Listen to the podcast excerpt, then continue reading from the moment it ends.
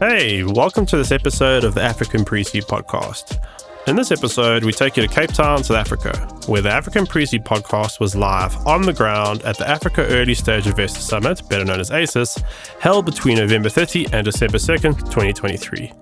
During the conference, we spoke to five conference participants representing stakeholders in the African innovation economy, ranging from primarily investors, it is an investment conference after all, to founders. Those people are Eleni Gabre-Madhin, Chief Innovation Officer, United Nations Development Programme Africa, Aly El Shalakany, Managing Partner, Acasia Ventures, Tracy Kimathi, Founder, Baridi, Maxime Bayen, Operating Partner, Catalyst Fund, and Co founder, Africa The Big Deal, and Ben White, Founder and Director, VC4A, and co founder, Independent Executive Committee Board Member, Africa Business Angels Network, also known as ABAN. Let's begin. First up, we have Eleni Gabre-Madhin, who prior to joining the UNDP in 2021 was and still is the chairperson of BlueSpace, Ethiopia's premier co working space company. Hi, my name is Eleni Gabre-Madhin. I'm the Chief Innovation Officer at UNDP, United Nations Development Program, Regional Bureau for Africa in New York. So I am here at AESIS. This is actually my first time. Oh, it's okay. pretty exciting. Excellent. I'm here because at UNDP we are launching what we uh, are positioning to be the world's largest initiative to support the African innovation ecosystem. Hmm. It's a project, or let's call it an initiative, called Timbuktu. And so the ambition of Timbuktu is to establish a catalytic plus commercial blended financing facility working with all the players in the ecosystem. Hmm.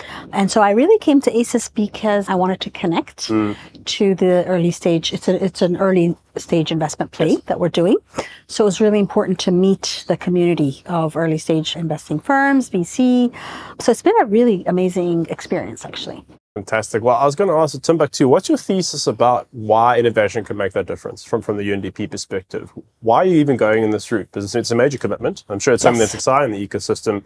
You must think it could work, to, to state the obvious. So, what's your thesis supporting your initiative? Excellent question. Excellent question. So, first of all, the ambition is to mobilize and invest a billion dollars Hmm. over the next 10 years. And the idea is to basically achieve a funnel of 10,000 startups that go through eight hubs that we're going to establish nodes, hubs, whatever we're Yes. trying to come up with the right term for those eight Pan African hubs that we're going to establish on the continent, with the idea that 10,000 startups over 10 years will go through them, mm. of which we're sort of positioning that a thousand will scale up and have impact on 100 million livelihoods and achieve a 10x or tenfold value creation of $10 billion for the continent.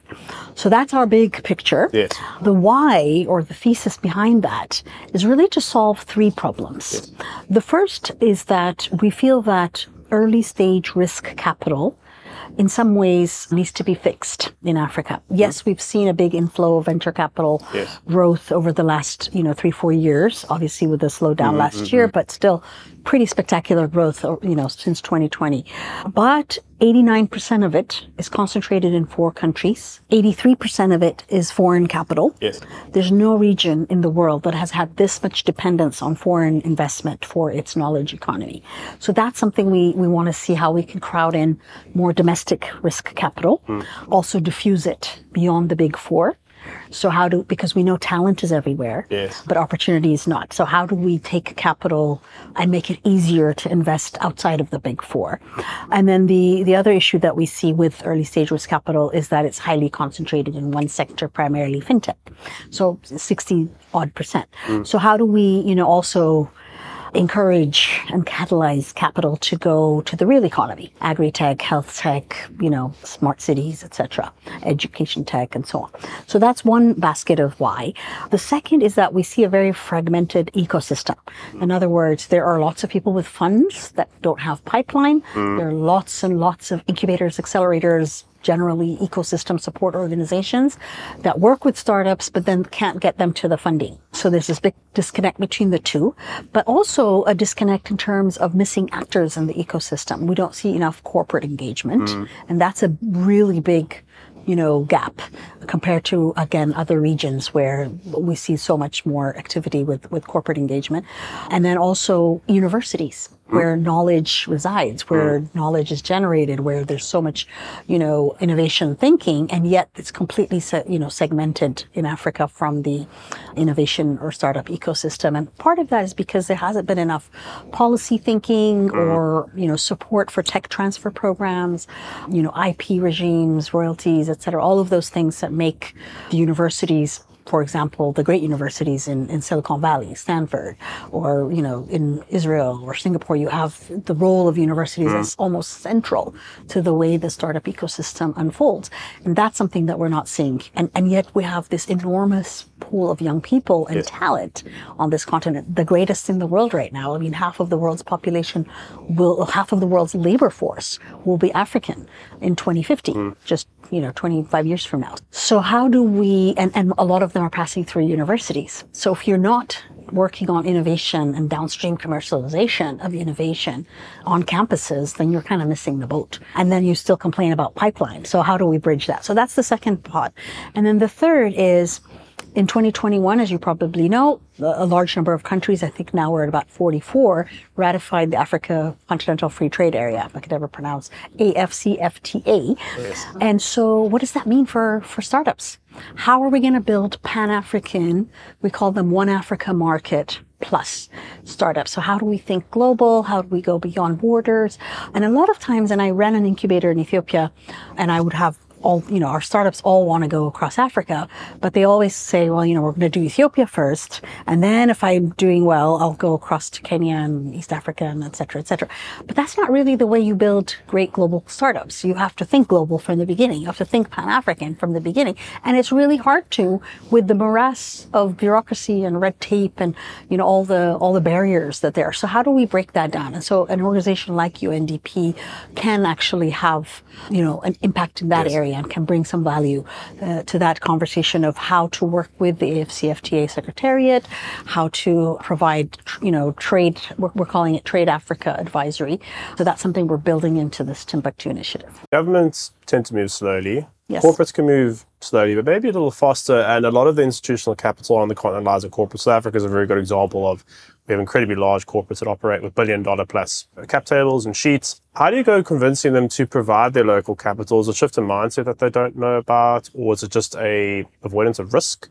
What sort of conversations are you having? Because that's where a lot of the capital sits. So Yes. I'd love to know what are you telling them and what's their perspective of perhaps why they haven't gotten their feet involved before. Well, part of it is education, hmm. public education, and the other is the maturing of the ecosystem itself. So when the unicorns, the eight that we now have on the hmm. continent, started to emerge about three years ago, or a little bit longer in the case of Jumia, people started to pay attention and say, wait a minute, this is something. Now, finally, we get why startups are important.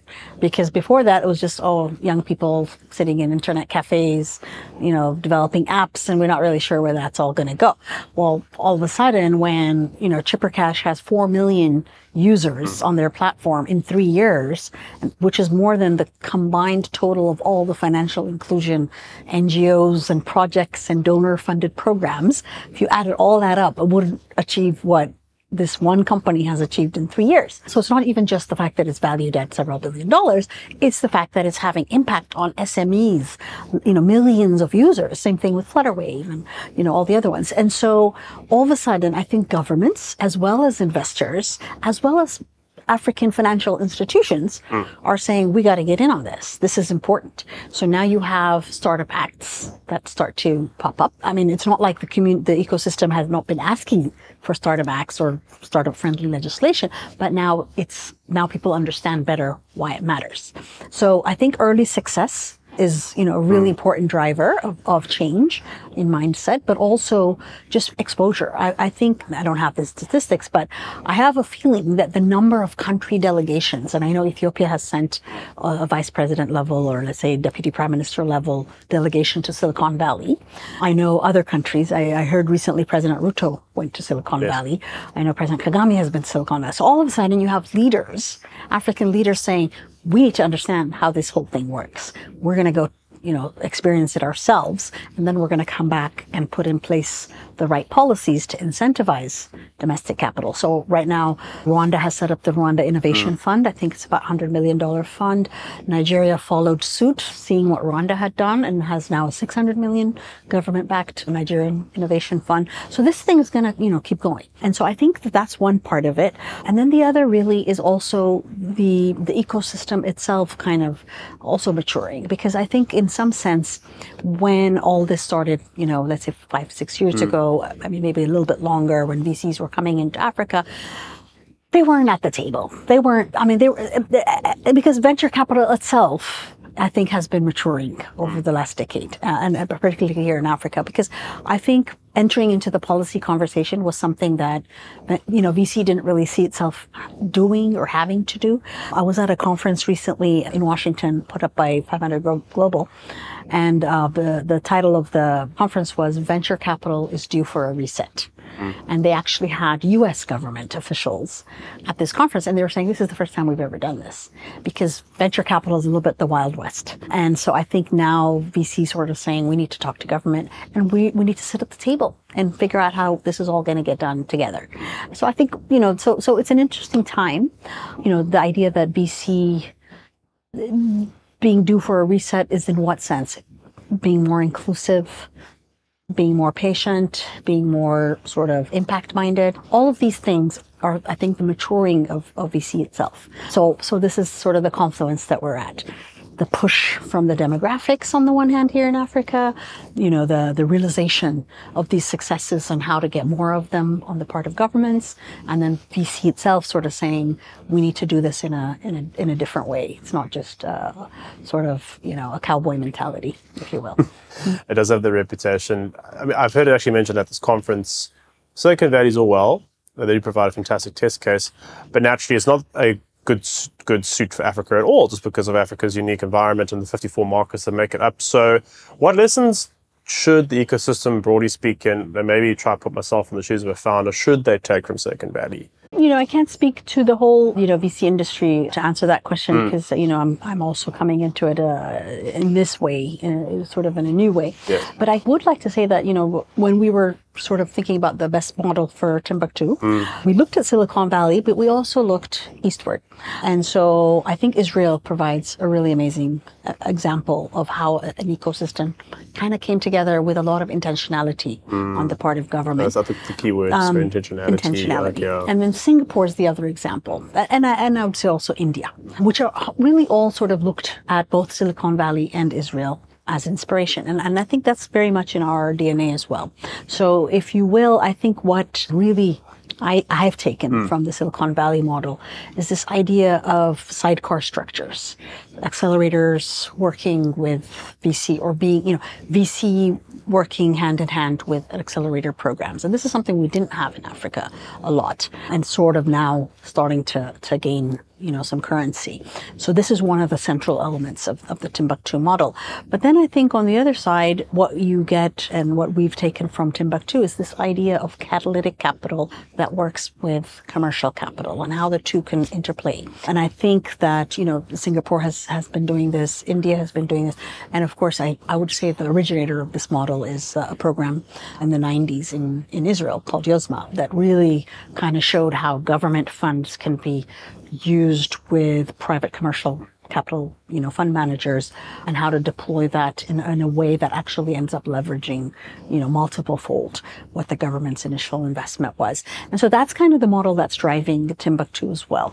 So I would say that Silicon Valley is also in, in some sense now looking south mm. and west, uh, or sorry, east, yes. in the sense that, you know, you've got now Techstars very active in Africa, you've got 500 very active in Africa. You've got Y Combinator that's increasingly starting to get out of its Silicon Valley sort of nexus and coming, you know, also to Africa. So I think that their models are going to be completely different or in some sense, you know, adapted to where Africa is today. An idea of working much more closely with intentional governments. And I think that that interplay is what maybe will emerge as the new model. If it weren't hard, everyone would do it. If I yes, put it that exactly. Way. Yeah, two more, two more questions. Just the conversations you've had with the, I was going to say peers, but you're coming at it from quite a unique angle, but you're looking to collaborate. Yes. Um, what, what insights have you found so most interesting speaking to the investors and even the startups attending this conference that you did not know before or you think you were really, really important?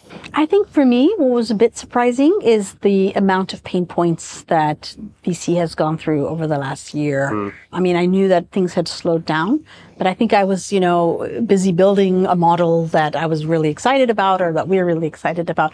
And, and so this bullish about Africa mindset that I came with was tempered a little bit, I have to say, by just kind of hearing how, you know, the slump in VC has really also now come to Africa. Because I think initially it hadn't. And so 2022 was sort of a year where we sort of saw everybody else, you know, declining and then Africa's time kind of still holding its numbers. But I think 2023 has been a hard year. And I hadn't has. realized how hard it was until I started hearing you know people's comments and mm-hmm. perspectives and so i think that was a, a, bit of a tempering moment for me and that was useful to hear and then i think the you know other exciting thing and here i'm going to be optimistic again is how excited everybody is about timbuktu which leads me to think that there is a gap mm-hmm. and that this kind of an intentional inclusive bold massive ambition is overdue and so I feel you know that there's going to be a lot of a lot of exciting sort of outcomes in the coming years. My final question, I mean, the theme of this conference at AESIS was 10 years in the Mm-hmm. ecosystem. And I'm going to actually also try and end on a positive note. Yes. What excites you for the next 10 years? Well, I think what's exciting is to really see alignment. I, I see more and more alignment around what's important. Mm. And I think that, you know, it's just exciting to see how, for example, Kenya a couple of weeks ago decided to, you know, abolish visas and sort of saying this is what's going to change. And, and I think these kind of things are just going to continue. Hmm. You know, I'm not really into so much the big declarations and the African Union, you know, ministerial declarations and summits. I, I think that might trickle down to things. But I think what's more exciting is just what I sense to be a groundswell of momentum that, you know, there are now countries like Rwanda that are really changing the game. I mean, what the Kigali International Financial Center has done in just three years is phenomenal. There's still a long way to go in terms of double tax treaties and all of that, but it's it's just showing the power of will mm-hmm. that when a country can align both its private sector and, and, and, and the government and, and public actors, things can really change. And so I'm super excited. Next, Aly El Shalakany, who has over a decade of ecosystem experience and calls Cairo home. Yeah, hi, I'm Aly Shalakany. I'm the founder and managing partner of Acasia Ventures. Acasia Ventures is an early stage venture capital firm. We invest in predominantly in Egypt and Nigeria, but we've also done investments in other parts of the continent, including uh, Kenya, Uganda, Tanzania, South Africa, and Senegal. And what brings you to AESIS in Cape Town this year? Well, it's the best party probably of the year for early stage investors to meet and collaborate and uh, learn from each other. So I've actually been involved with AESIS from the very start. Before founding Acasia Ventures, I was one of the co-founders of one of the first angel networks on the continent called the Cairo Angels. That was in 2011. So I got to meet a lot of the founders of uh, VC for Africa and ASIS back when they started this over a decade ago. So uh, it's really amazing to be here to celebrate uh, the 10 year anniversary of this amazing summit. I was just going to say it is the 10th anniversary. You've been involved in early stage investing. I recall you saying on a panel for approximately 12, 13 years. How far has the ecosystem progressed? Because the view can be quite short term. Naturally, what's the latest macro? What's the latest economic cycle? Have we made progress? I think it's important to to put that line in the sand of where we were in 2010 approximately versus now. What's changed from your perspective, especially as an early stage investor? Yeah, I think we've come uh, leaps and bounds, honestly. So um, it's an interesting time to reflect because this year has been a challenging year. But if you look at 10 years ago, it was much, much more challenging. I think today, uh, Ben White and his keynote was saying that when he looked at the state of, of investing in venture, when he started in 2013, there was maybe $12 million invested across the continent. And of course, you know, that's very humble beginning, Humble, let's say. yes. Humble beginning. well yeah. all right And, you know, today we're complaining maybe, you know, and feeling a bit hurt that there's been some retraction and that, you know, we're talking about somewhere in the region of $4 billion. Mm. So obviously from 12 million to 4 billion is, God knows, I mean, that's not 10x. That's, Yes. uh, that's something much larger. So, um, you know, uh, maybe just to give a couple of nuanced or nuances when I started, which was that culturally, they were still difficult to get people to believe that entrepreneurship is a viable career option. Instead of, you know, trying to be a lawyer or engineer or a doctor, that actually being an entrepreneur means that's it doesn't mean that you didn't get into those schools. Yes. It actually is a very viable, exciting, and very impactful career option. And I think today, when you look at the larger markets, the more developed markets on the continent, that's definitely the case. And that's why one of the big positives is that, you know, in, in my 12, 13 years of investing, mm. I have not seen a better level and quality of talent building things.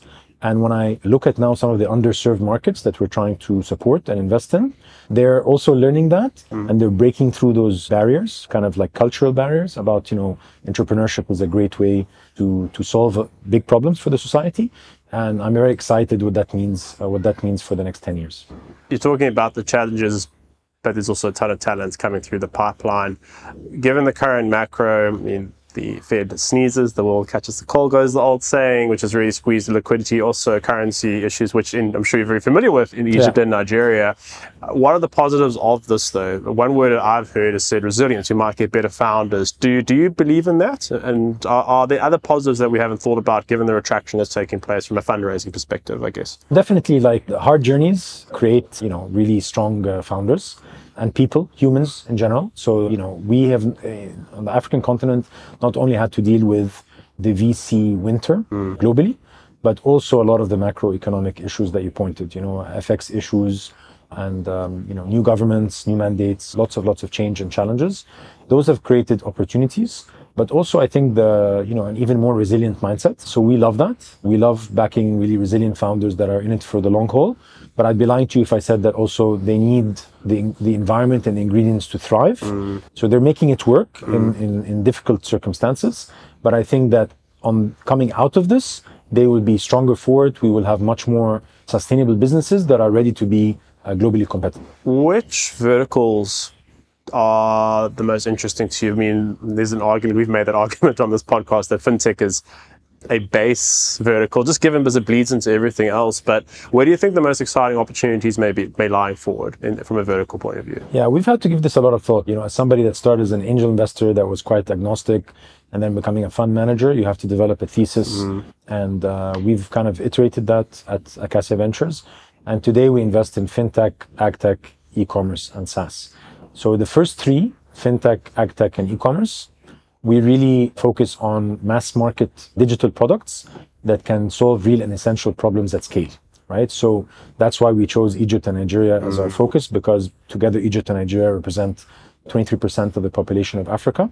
The markets there are you know we have a young tech savvy population with a lot of problems where digital solutions can have a really big impact on solving those and they can reduce costs and, and create prosperity, right? So that kind of explains the fintech, agtech, and e-commerce.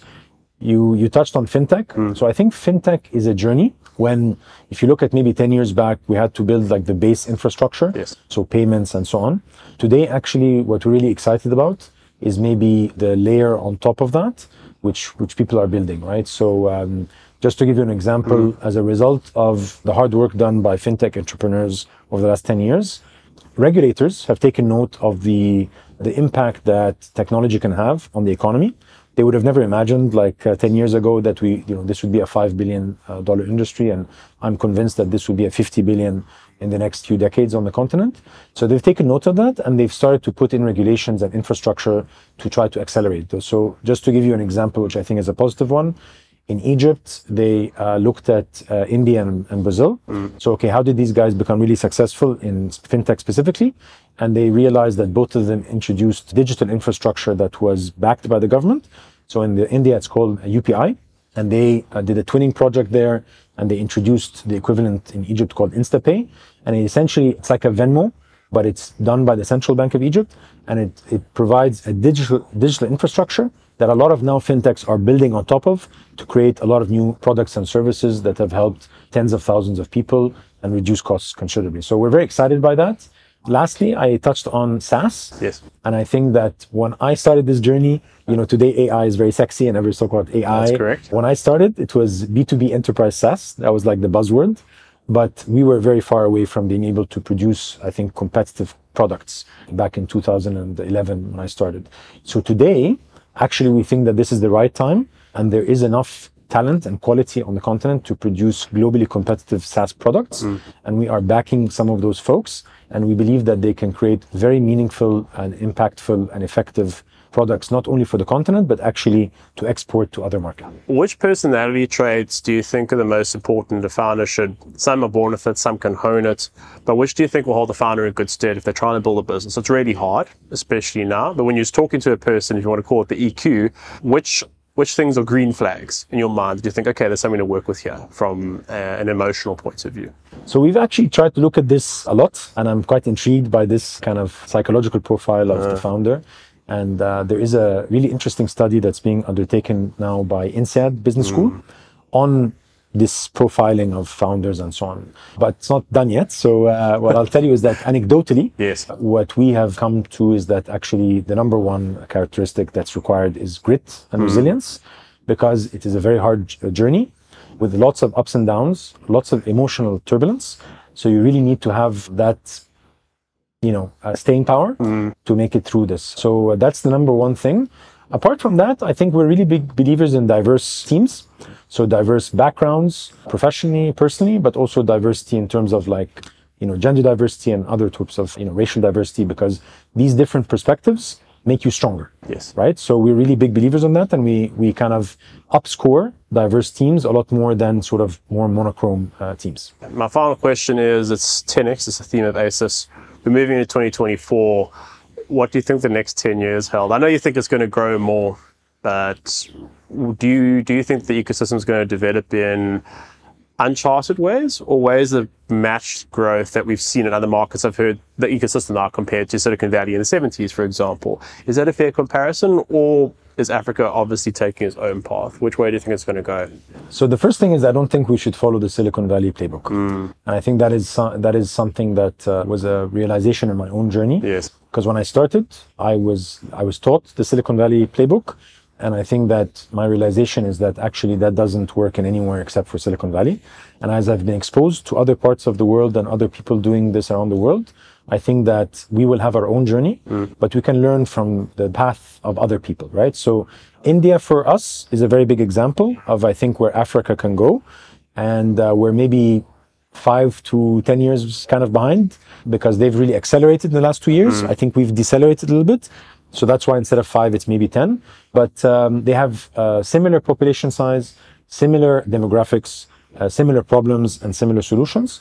And um, I think that that is a very good example to look at. And if you look at where they've gone in the last five years, you know, I think this year they're on target to close at 30 billion uh, dollars invested in the market in one of in the VC winter. So you can imagine if they continued, you know, kind of in the exuberant times of the last two years, what that would look like. So that is a benchmark that we should absolutely target, but we also need to be humble enough to learn how did they do that? What were the things that we can learn that we need to adopt in our own markets? We now hear from Tracy Kimathi, who co founded Baridi in January 2021 in Nairobi and pitched at the summit. So my name is Tracy Kimathi. I'm the founder of Baridi, which is a solar-powered cold room solution provider based in East Africa, and we essentially do pay-as-you-store models and direct sale models. I've come to AESIS, you know, simply to be introduced to investors. We're kind of going into this space where we're dealing with foundations, national governments, NGOs who want to buy direct sale models within the cold space. They've seen that there's actual impact in cold chain technologies to avoiding food loss. And we're here to raise money, simply put, and hmm. to raise commercial based equity and debt rounds so that we can essentially be able to get working capital to finance this high asset products and essentially give them out or direct sell them to foundations and hmm. NGOs. How have you found the conference experience so far? It's heard people mention it is orientated to investors. It's in the title, early early African early stage investor mm-hmm. summit. It's not your typical founder gathering. There are founders here, but it's mostly investors. So, how's your experience been being in an environment where investors are in the majority? Usually, it's the other way around. Founders Yeah. are often in the, in the environment. How have you found it? Absolutely. Yeah, so it's it's easier to talk to to an investor in this space.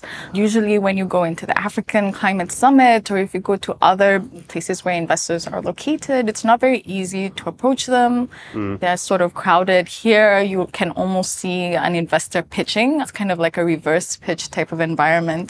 I got to hear the mindset of the investor you know their challenges which Mm. i really never thought they they had many challenges but they actually do yeah. and essentially even the founders that i meet here there's more open conversations where it's not like a competition to go to one investor but it's like it's even more so collaborations where i'm speaking to a founder who we can collaborate on a certain project on. But it's it's good to see early stage investors. You know, when you go to some other investor forums, you're speaking to DFIs who are offering, you know, high hundreds of millions of dollars. They don't understand the early stage space. You have to really like go through a background check if they understand early stage investment. But here you kind of think everybody knows that. But really what's in, interesting is listening to an investor pitch. You know, I've never heard that hmm. and really say what their challenges are. And, you know, we can definitely reflect back on that as well. From a founder's perspective, what are some of those challenges from an investor's point of view that are actually relevant to you as a founder? And, and I imagine many of your peers on the continent, I know you're from Kenya, you're based in Nairobi, but even in Lagos, Cairo, Joburg, the four points, the big four. What's most relevant that you've heard that really surprised you that you didn't know before? Yeah, how they don't understand how blended financing works. Like hmm. they they speak about blended financing and speak about it almost being a competition. So a donor investor will look at a commercial investor as, you know, diluting the market or Yes. something like that. So it's interesting to see the competitiveness between one investor to another and they don't realize that actually they need to be working together hmm. so that they can achieve this early stage investment rather than looking at each other as this person is diluting the market or this per the donors are but so that's interesting. Uh, the the topic of agnostic is also really interesting. I didn't understand investors thought if you were only in climate tech if you're not too agnostic, then that's an issue. I really didn't understand that. They're talking about, uh, you know, broadening up their spectrums, which is something interesting that I, I would think that niche investors would have more from a market, but they're talking about being agnostic. And I really didn't really understand why they did that. So first, it's the competition between the investors, the mm. donuts investors, the commercial investor. There's a interesting competition that's going on there and they should actually collaborate with each other. And then the fact that they're talking about specified markets versus agnostic markets and sectors. So that's one thing that I really captured and that was interesting to hear. And and you pitched Yes. earlier. Uh, how did it go? How did you find that experience? Pitching was, as usual, anxiety driven, but it was good. A lot of startups pitched. So I've pitched them a couple of times. After a pitch, we go into almost this phase where we're chasing investors. But mm. this time I pitched and investors kind of came to me. So that was really interesting where when you find an environment where the investors out number the, the founder, they Yes. kind of come and start approaching you. So this was a, a better pitch in the fact that I was able to kind of uh, attract investors to me, both commercial and donor. When you are making a pitch, Mm-hmm. what are the critical skills you think about? I know you generally have a time limit, but how do you prioritize what information you share Yeah. with the investors? Because it's Oh, yeah. it, you have one pitch, you're looking for that home run, and it's like this sort of environment where Yeah. it's an investor focused thing is great. Yeah. But what do you do on your end to ensure that you provide enough information to get investors to come Yeah, to you? right now Baridi has received pre-orders from certain Hmm. companies, and one of the mindset was should we mention the fact that one of our biggest clients or uh, You don't you don't have to mention their name. Yeah, we yeah, can yeah. speak in high level terms. yeah, Yes. right Yeah, exactly what we're t- how we're saying do i mention the names of this you know this deals that are almost closing but are not yet Right. closed so those are the certain informations Mm. that as companies we're really scared of sharing information with Mm. so but for a pitch it's pretty basic problem solution impact and then really that one deck that you need is the pre-orders but you can't mention Mm. again because of the fear that the what is it is it called jinxing you don't want to jinx Yes. the pre-order so you're really reluctant to actually mention names of, of things that are coming up Yes. so i think the deck in itself is pretty basic but what we struggled in sharing is our our pre-order clientele and just that's just a, a jinxing i don't know it's a mythological Well, it, I guess it, it's about being conservative versus aggressive and how Mm-hmm. much information you share. You only want to share something that's signed on the dotted yeah line. exactly And then done on ink. There's been a lot of talk about size tech only, then versus startups that have infrastructure and assets. Mm-hmm. And yeah. you work with assets now. Yeah. So what's the difference? I mean, you you are a tech solution, a tech Mm-hmm. oriented solution, and it's naturally vital to your business. But what experience did having to manage assets and, Yeah. and work with providers and partners provides you that maybe a pure SaaS player, as an example, maybe Yeah. that won't, won't have to do just because of the nature of their business? Yeah, I mean, fintech definitely takes the lead. I'm coming here, you know, pitching an asset that's mm. like thirty to fifty thousand dollars. There's not that many asset-based investors. Investors shy away from that. Yes. But you know, ironically, I think that's one of the things that have made us stand out. You know, the fact that everybody's pitching fintech, everybody's pitching software, and then this hardware company kind of comes in and like takes the stage, and everybody's like, "Oh, this is a physical. It's not like a an app." So I, I do find it as a negative in terms of there are Yes. not that many investors that come in as asset financiers, but in a pitch perspective, it's different, right? Somebody's saying, "Oh, now this is a an actual tangible. It's not just a software." Mm. But of course, fintech is financed way more than renewable energy, agri-tech. But it's really just about knowing the the investors that want to finance asset and those that don't want. Of course, there's more in fintech than in Yes. asset. But really, I think it's uh, whenever I pitch after you know ten software founders and then I come in with an asset, I usually feel like there's a little bit of an advantage that comes with that. With differentiation. Yeah, with Alright. differentiation. Yeah. My final two questions. It's been a hard year. I know people are speaking from a fundraising perspective. How do you keep perspective as a founder? Because naturally you're, you're watching your bank balance, there's Oh, cash yeah. burning. Yes. How do you maintain perspective to know, well, to have work life balance, if I can Yeah, call it that? yeah. I, I feel like to a founder, Yeah. it's a harsh question to answer, but uh, how do you keep men- men- your mental well being in a place where, which allows you to execute and manage your business Yeah. well? How how do you do that? I wish I had the answer. I think I just had an anxiety attack right before coming. It's hard. It's Yes. hard. When you're growing, you need to burn more. You know, Yes. we just had a conversation with my team about compensation and about how we need to add assets and about how are we going to finance this large project and like so it's like it's I don't have the answer to that. There's a lot of founders who face anxiety problems which again like I I've faced and I think the the thing that has helped me was meditation, mm-hmm. meditation and prayer. Mm.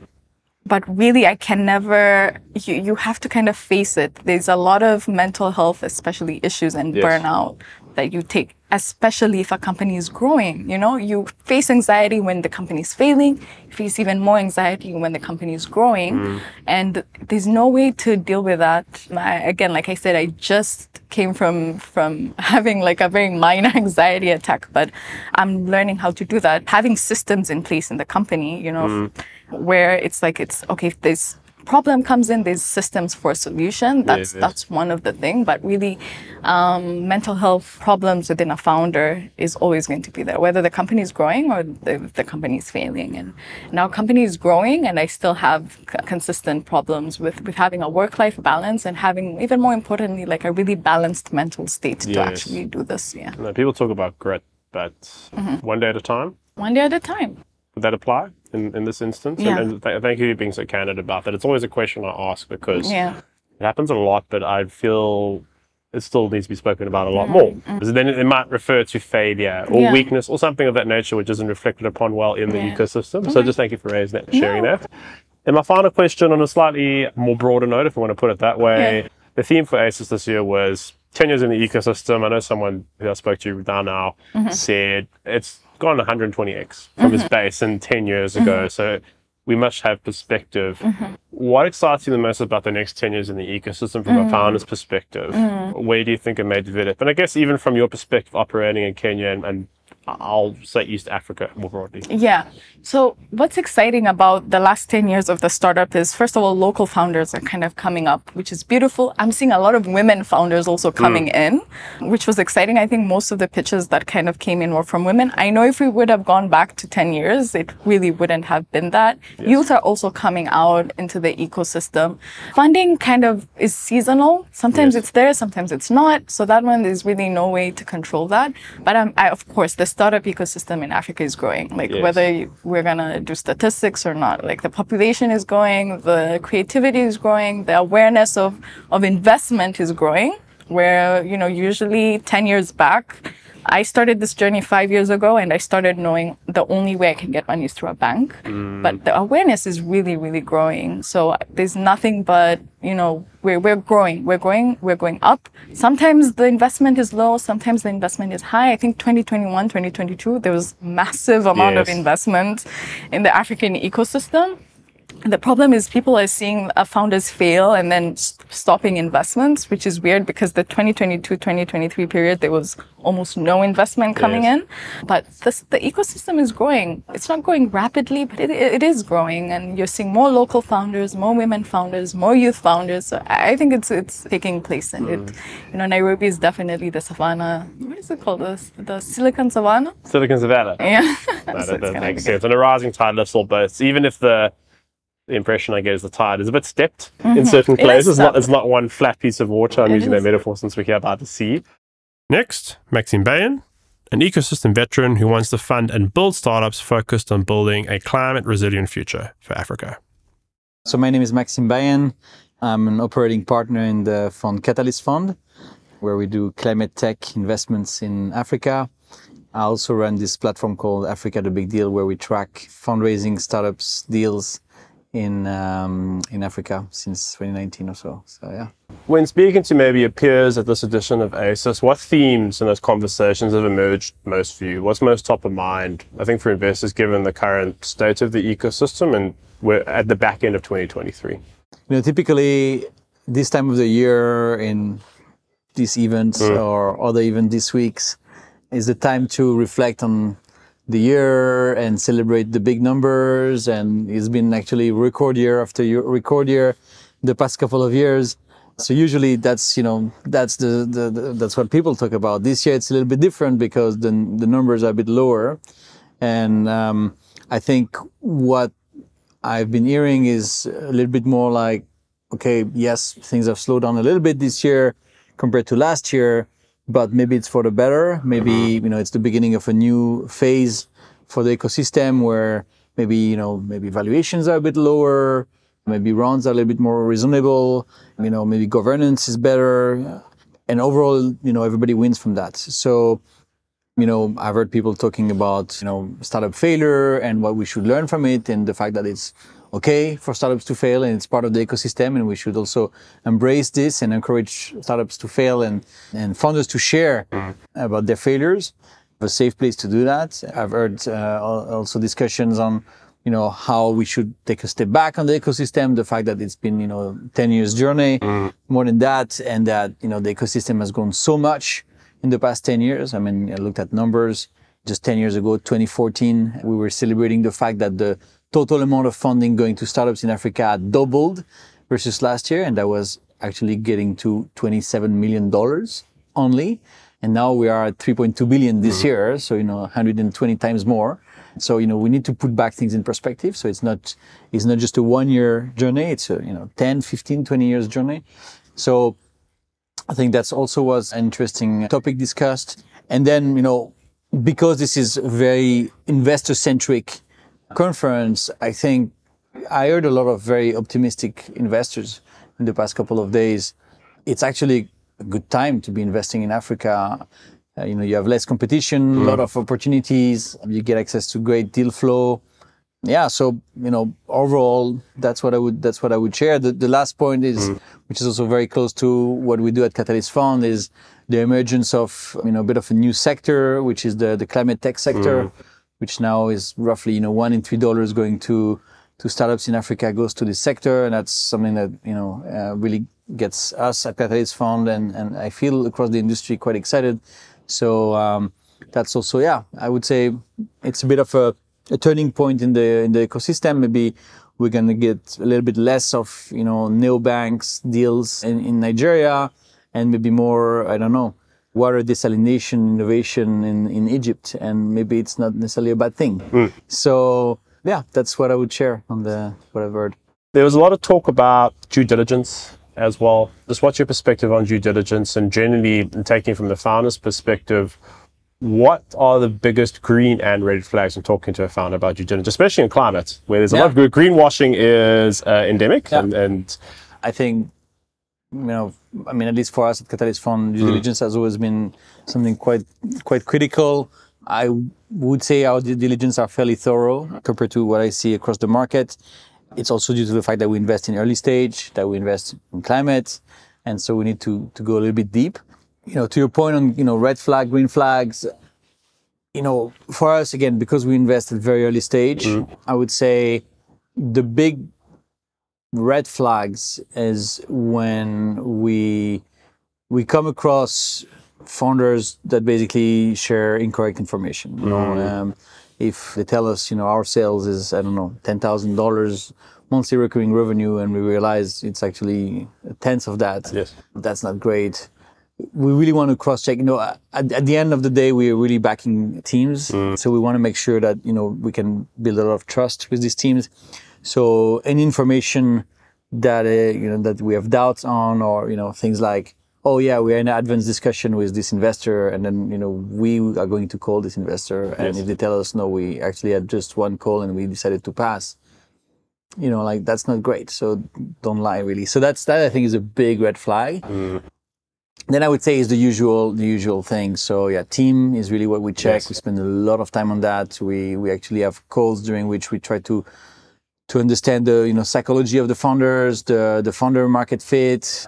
You know, it's like basically an hour call during which we talk mainly about the founder mm. and the CEO, and maybe a bit less about the startup and the model, but more about who they are. You know, what will happen if challenges occur? What will happen if something happens to them and they cannot work for one month? Who will run the company?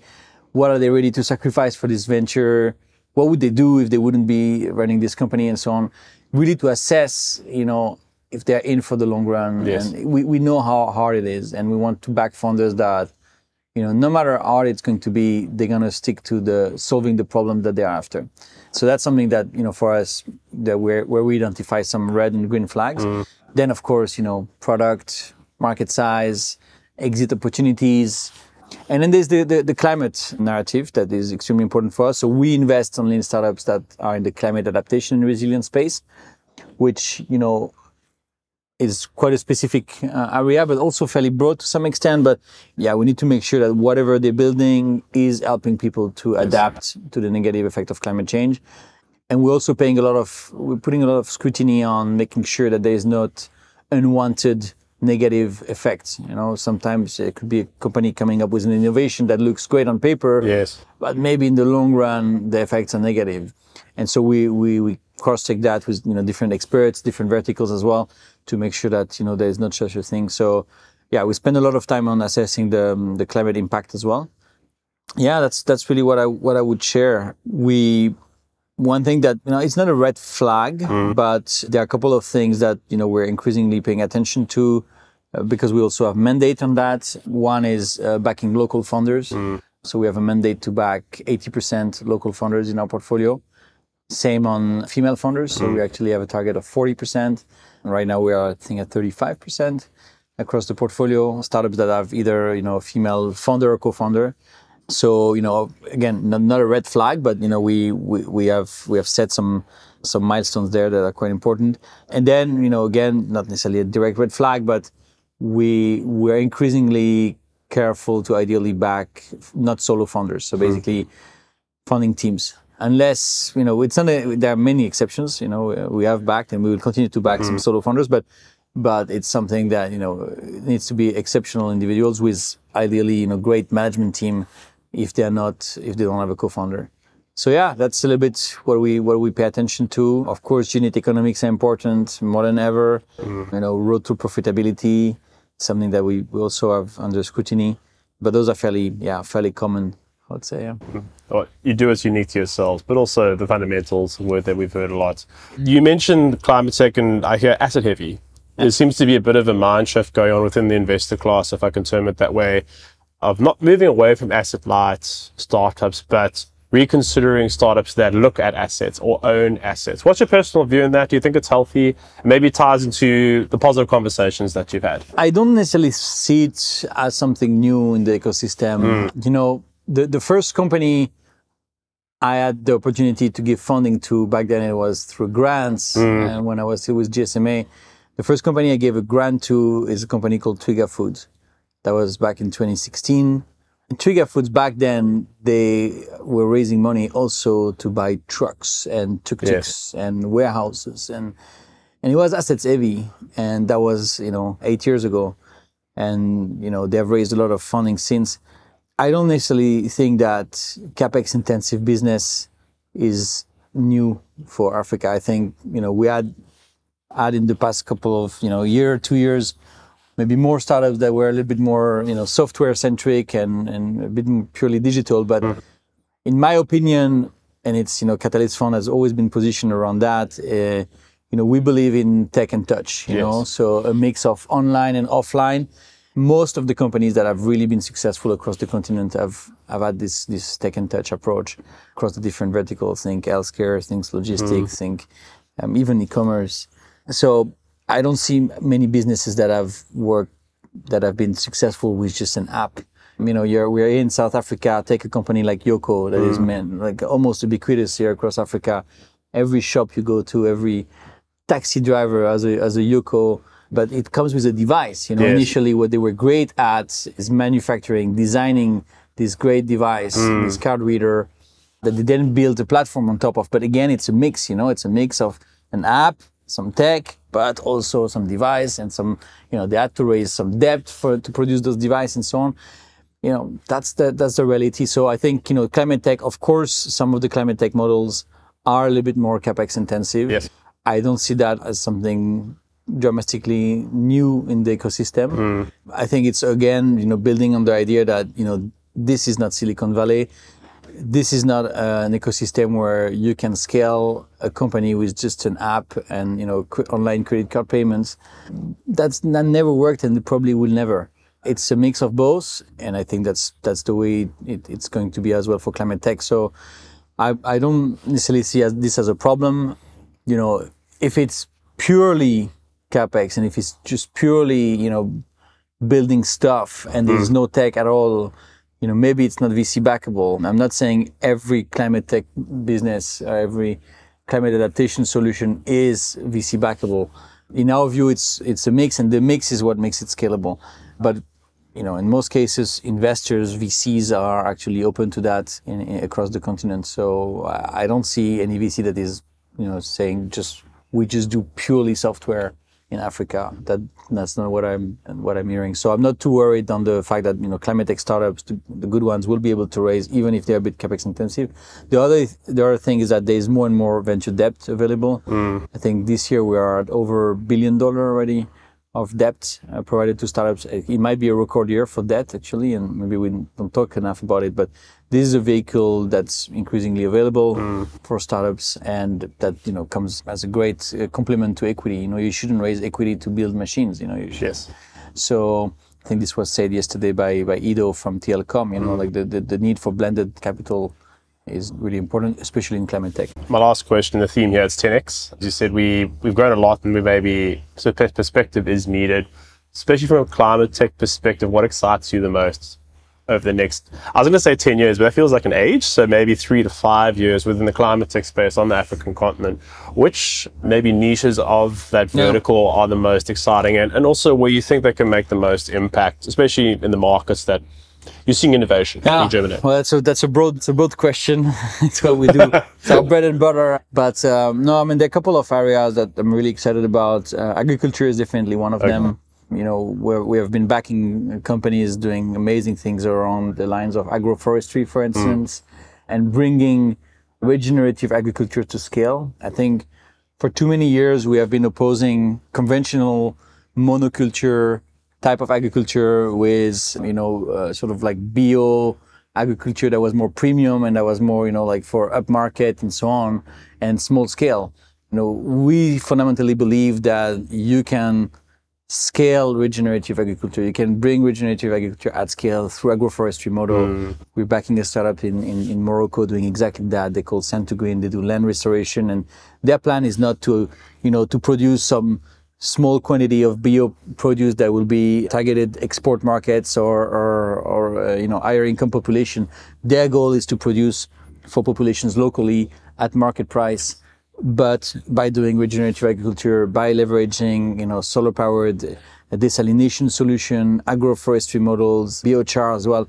And, and so bring that to scale. So I think that's really exciting. So that's one area. In this, I also, also mentioned biochar, for instance, another, you know, technology that I think I call it technology also it's very ancient, but I think bringing it back to the front scene is quite interesting and using biochar as fertilizer can also be interesting. So we're looking at a couple of models in that space. Another vertical that I'm really excited about is healthcare, mm. which you know people don't necessarily think as a it doesn't come as top of mind when it comes to climate tech. But if you think about it right now in Africa, one in two health event is directly linked or accentuated by climate change. Mm. Think, you know, vector-borne disease, yes. uh, malaria, dengue fever, yellow fever. Think waterborne disease, dysentery, and so there's so many health issues that are really significantly impacted by climate change.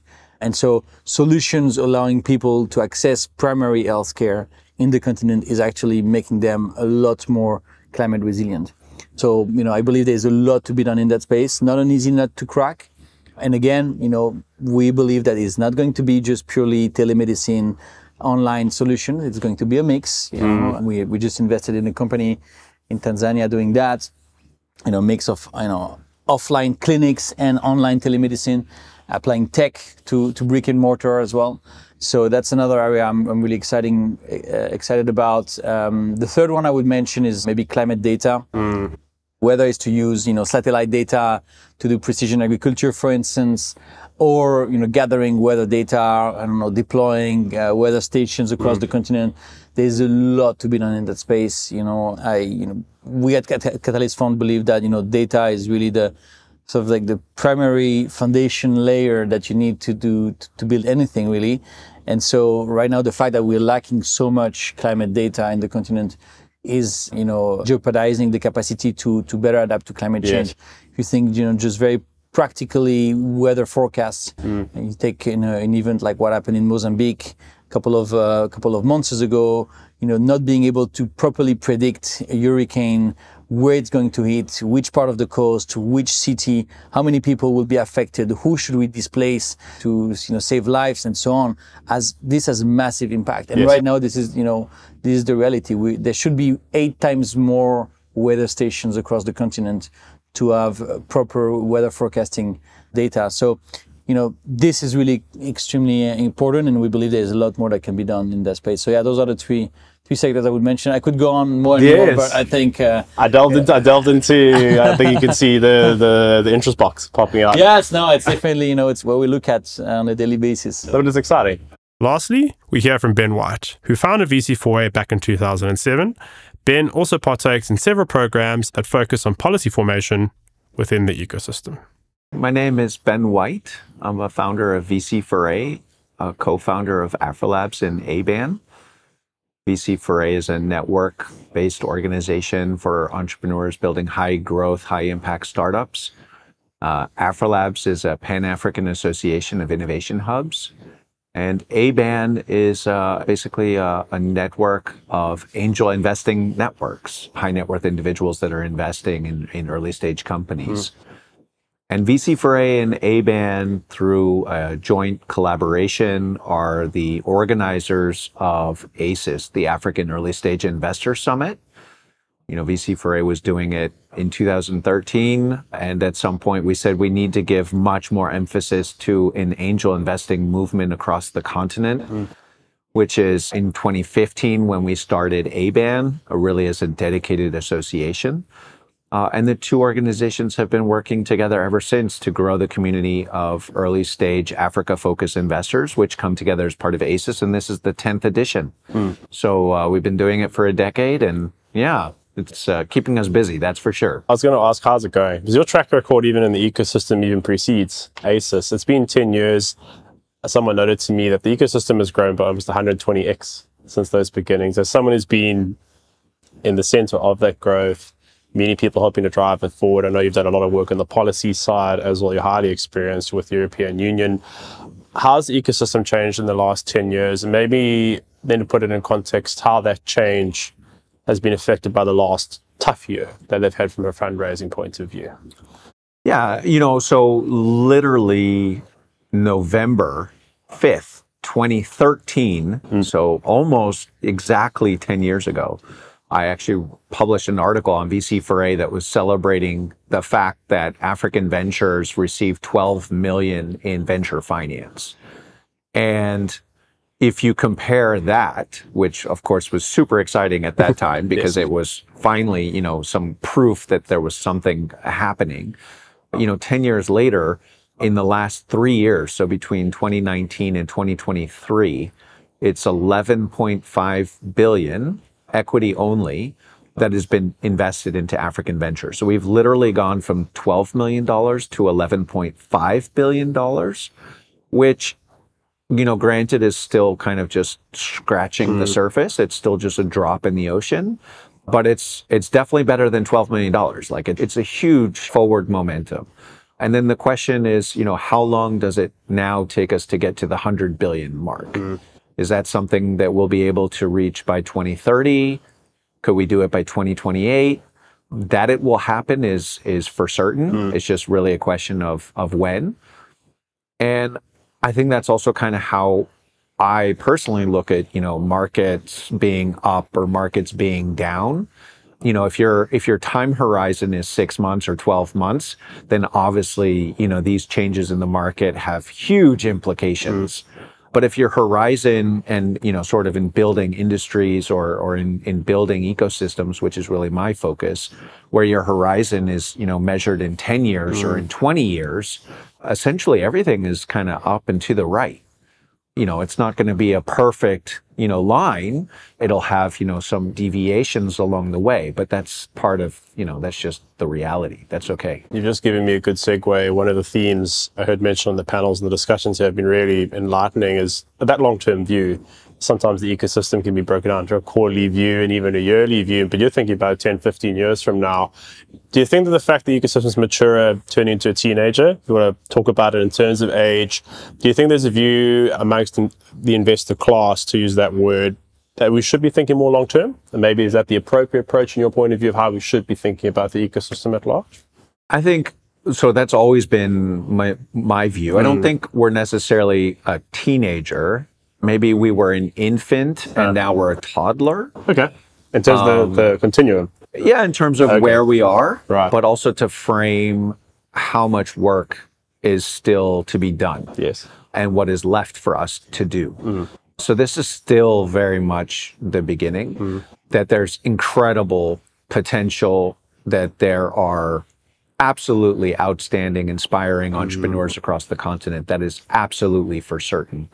But before we have the infrastructure built around that innovation, you know, that's what needs to happen before we actually unlock the full potential of that innovation. And that's something that will, you know, beyond me, right? It- Yes. Even the next generation and the generation thereafter will be will be carrying that work forward. And I think that's what we're trying to do is we're trying to build institutions that we can hand off to the next generation.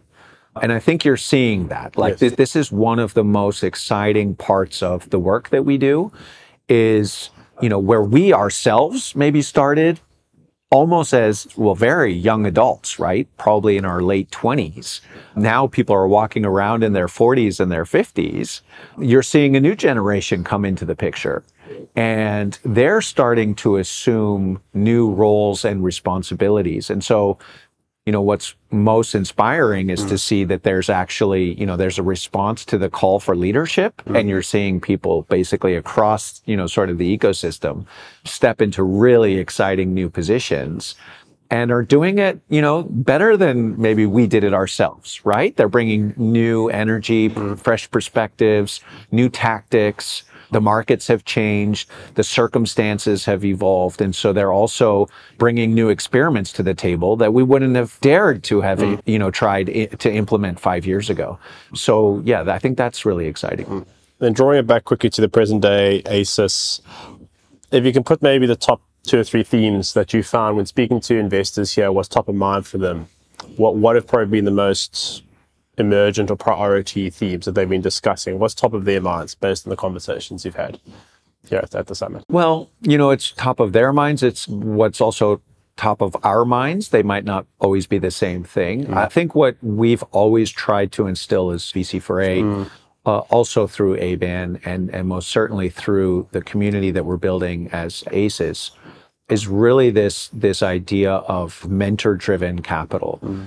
That money is not necessarily the solution, it's one input, it is an ingredient that only works in combination when we roll up our sleeves and actually work with the founders to build these companies. Mm-hmm. There's a ton of mentorship that needs to happen, especially when you're working with first generation founders who don't have two or three successes or failures already under their belt. So, you know, when it comes to things like understanding what is good governance, it's more than just reading, you know, a pamphlet or following an online, you know, module. It's actually really, you know, working with entrepreneurs to instill those best practices, which is fundamental for being able to run a business professionally, but also if those entrepreneurs and us as investors who put money into those businesses expect other investors to come to the table. Mm. The more money that goes into the business, the greater the expectations are in terms of the systems, the processes, the governance structures that that need to be in place in order to be able to manage that effectively. And so, yeah, I think this is, you know, where it's really about getting you know hands on with joining these founders and in helping to build great businesses. And that has been one of the challenges in in maybe the last you know sort of 24 months when capital was in such great supply th- there wasn't so much pressure on some of these more fundamental things mm-hmm. because you know it was too easy to get money so to speak and now we kind of come back to some of these core principles and and that's I, I think in the long term very very healthy Yes. because it's about building strong businesses with good fundamentals that regardless of where the markets are, you know, they're going to to find their success and, and make their progress. But, you know, always at AESIS, it's a conversation around where is the money being deployed? What are the gaps? Are they being addressed? You know, do people see the issues and, and is there going to be a response? Mm-hmm. And of course, exits. You know, we have a number of funds that are now probably, you know, in, in deployment of year seven, year eight. So, you know, it's in, in the coming two, three years, we really want to start seeing more successful exits because the whole industry depends on this. Mm. There is capital, absolutely, for the African venture space, but, you know, any limited partner wants to know that there is a, a viable chance of getting a good return. Yes. And so until we have those case studies and until we start really showing what that path to exit looks like, you know, then then it's just the key to unlocking a, a whole lot more capital and a whole lot more activity. Mm. So we're getting there. I think it's something like 17 exits that we, you know, that have been materialized, really significant. It's probably much more in the trade sale mm, space. Mm. But so, you know, as that track record develops, it, it's going to do a lot for, for our efforts. We want to see more exits as part of a future state. The theme of this year was 10x in the ecosystem. What makes you positive, as my final question, for the next 10 years in, the ecosystem? And we'll put an AESIS view, early stage investment view. What excites you the most about the early stage sector for the next coming 10 years in the ecosystem? At the core of, of our beliefs at, at VC4A is, is that it's always about the entrepreneurs. Mm. You have incredible talent across the continent. And where many people would say, you know, oh, I see problems, I see challenges, I see reasons why, you know, something's not possible or it can't happen. You have a generation of Africans who simply see the glass as being half full. And every problem can be turned into an opportunity if you have the right lens and the, the motivation and the creativity. So there is no lack or shortage of this positive energy. And you know, simply connecting entrepreneurs as part of a single network. You know, now we have more than 250,000 members in 179 countries. There's 27,000 startups, uh, high growth, high impact companies that are moving across the continent. You know, basically, as this community grows, it becomes more visible and it increasingly becomes more accessible.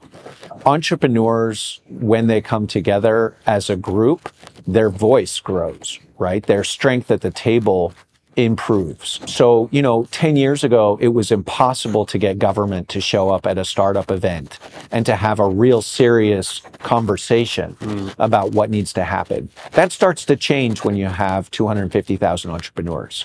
And you've seen this across the continent where startup community organizes around, like, for example, these startup manifestos. And they're taking their ideas, their requests, their needs to government. But it's not simply you know disappearing into some kind of file cabinet. It's actually being translated into legislature uh, legislative action. And it's changing how governments are working co- partnering with the startup community. So you know as these these countries that have have been more proactively working with the entrepreneurs and accepting their ideas they're going to be rewarded. Mm. They're going to be rewarded with economic growth, with innovation, with foreign direct investment. And, and that's going to then encourage the other countries that maybe were still waiting on the sidelines or hadn't caught on to, you know, the startup movement. And so you're really going to see this spread deeper and deeper and further and further across the continent and it's all driven by the entrepreneurs. So I think, you know, as sort of stakeholders or ecosystem builders, it's really just about creating the platforms that allow the entrepreneurs to lead the way. And everything should be around improving their access to support, improving their access to resources, and trying to make the path to entrepreneurship and successful growth in entrepreneurship as easy as possible because it's, you know, obviously challenging markets infrastructure is not always perfect there's all kinds of you know uh, challenges that entrepreneurs have to face along the way and, and so we just need to we, we just need to be improving their chances of, of success and and the success that they realize is is what will drive the rest of the ecosystem Success begets success. That is a wrap for this episode of the African Pre-seed podcast. Thanks for listening. If you're an Africa focused founder or investor looking to learn more about Africa's tech ecosystem, check out AfricanPreseed.com for more great content like this. That's all for now. Take care.